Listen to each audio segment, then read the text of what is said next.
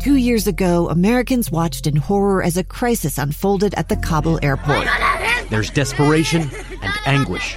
More than 80,000 Afghans have since arrived in America, but this story is still unfolding. I'm Andrea Martin. In my new podcast, Stranger Becomes Neighbor, we'll find out what happens to these new arrivals in our communities. Who would help our newest neighbors? Follow us at kslpodcast.com, Apple Podcasts, or anywhere else you listen. Inside Sources. Inside Sources with Boyd Matheson. Welcome back to Inside Sources on KSL News Radio. It's great to be with you today, as always, especially on a Friday. I am Boyd Matheson, and as we round out the week this week, uh, we've been talking a, lot about a lot of things that, uh, frankly, can be a little bit discouraging, a little bit depressing. Uh, the president today, of course, touted that uh, he slashed deficit spending in half, the greatest cut in deficit spending in history. Uh, but you have to go beyond the headline it, it's all it's all fake money. it's all money we don't have. And whether you're spending 2.8 trillion too much or 1.4 trillion too much, spending too much is spending too much.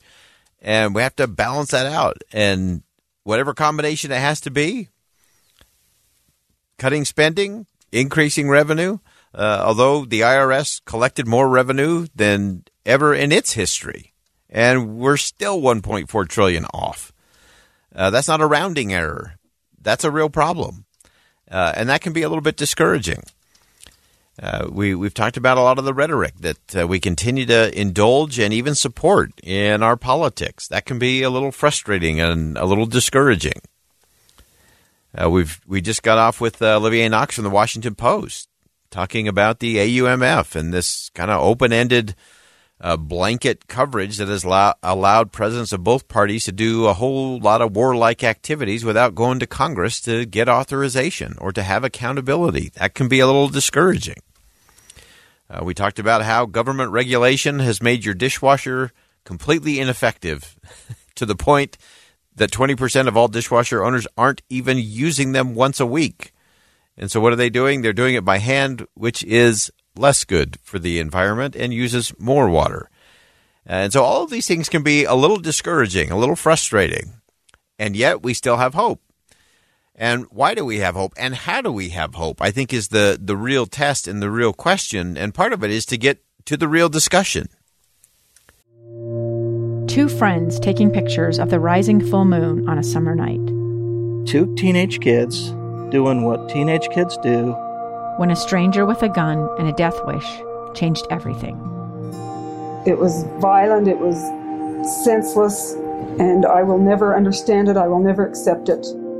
I'm Amy Donaldson, and unfortunately, we're all too familiar with stories about how violence shatters lives. But what we rarely see is how they are rebuilt. In a new podcast, The Letter, we relive tragedy, but only so we can hear the rest of the story the struggle to reclaim lives, the realities of grief, and the possibilities of forgiveness. I believe in miracles. Sometimes I thought, there are no miracles. Yeah, there are, and this is a big one. Follow the letter at theletterpodcast.com or wherever you get your podcasts.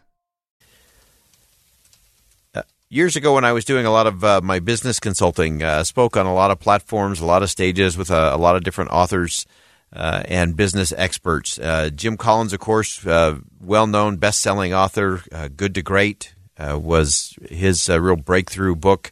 and in that book, Jim always told the story of Admiral Jim Stockdale, who many of you are familiar with. He was the highest ranking United States military officer who was a prisoner of war at what they affectionately called the Hanoi Hilton prisoner of war camp during the height of the Vietnam War and uh, he was tortured over 20 times during his eight years in prison in Vietnam from 1965 to 1973. And he lived it out. No prisoner's rights, no release date, no certainty that he was going to survive or that he'd ever see his family again. And so many people have always questioned, you know, what, what was it that gave him the resolve, the fortitude to endure that kind of torture, that kind of living for eight years. Can you imagine that? And I remember Jim uh, relating this story. Uh, they both uh, served on the same college campus together. And he described a conversation uh, he had with Stockdale and how it was that Stockdale was able to survive all of that. And uh, first, Jim Collins talked about reading uh, the story of Admiral Stockdale and just being amazed of, of how hard it was. And Jim Collins said, I knew the outcome. I knew he survived. I knew he made it through. And, and yet it was still so heavy, so challenging to read all of that. You know, how did Stockdale do it not knowing the end of the story? And that's the real that's the real test. And so one of the things that Jim Collins asked Admiral Stockdale was, you know, how could you tell of those prisoners of war that came into that Hanoi Hilton, how could you tell who was going to make it and who wasn't going to make it out? And really interestingly, Stockdale's response was the optimist. The optimist didn't make it. and Jim Collins was like, wait, wait, wait, wait, wait. You're telling me the optimistic people didn't make it? And the way Stockdale described it was he said those that were just purely optimistic that, hey, we're going to get out of here by Christmas. And of course, Christmas would come and go. Or, hey, we're going to make it out of here by Easter. Easter's it. We're going to be done. He said ultimately they would die of a broken heart. Uh, that rise and fall after all of that. Uh, and then here's the lesson, which has actually become known as the, the Stockdale paradox. And this is the important thing. This is why we can be optimistic. He says, You must never confuse faith that you will prevail in the end. And then he emphasized, You can never afford to lose that. With the discipline to confront the most brutal facts of the current reality, whatever that might be. Uh, that's an important lesson. So, yes, you have to have faith in that ultimate outcome that you can prevail in the end, whatever the challenge is, whether it's a personal issue, whether it's a family issue, a community issue, a business issue. You have to have faith that you can prevail in the end. And this is an and conversation. And you must have the discipline to confront the most brutal facts of the current situation. Because if you don't have that uncomfortable conversation, if you don't have the crucial conversation, if you're just going hope alone, you have to remember hope is not a strategy. Hope is absolutely important, as Admiral Stockdale pointed out. Hope is vital, but hope is not a strategy. And the only way you can have a strategy to add to your hope is to confront the brutal facts in front of you. And I think that's one of the things we've been missing in our political discourse we either have just blind hope that it's going to be okay, or we have complete depression that it's all going somewhere in a handbasket. And so I think the right balance to all of this actually goes back to Adlai Stevenson. And he said it this way Let's talk sense to the American people. Let's tell them the truth that there are no gains without pains, that we are now on the eve of great decisions, not easy decisions.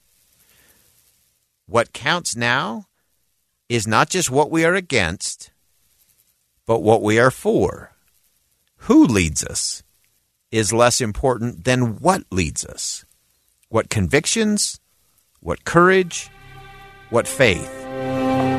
Those are the kind of conversations we have to get to.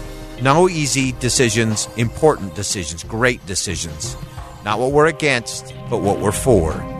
And if we can confront the reality of where we are, we can have great hope that America's got a great future. Be a part of that. I'm Boyd Matheson. Thanks for joining us on Inside Sources today here on KSL News Radio. And as always, as you go out into the world, see something that inspires, say something that uplifts, and do something that makes a difference.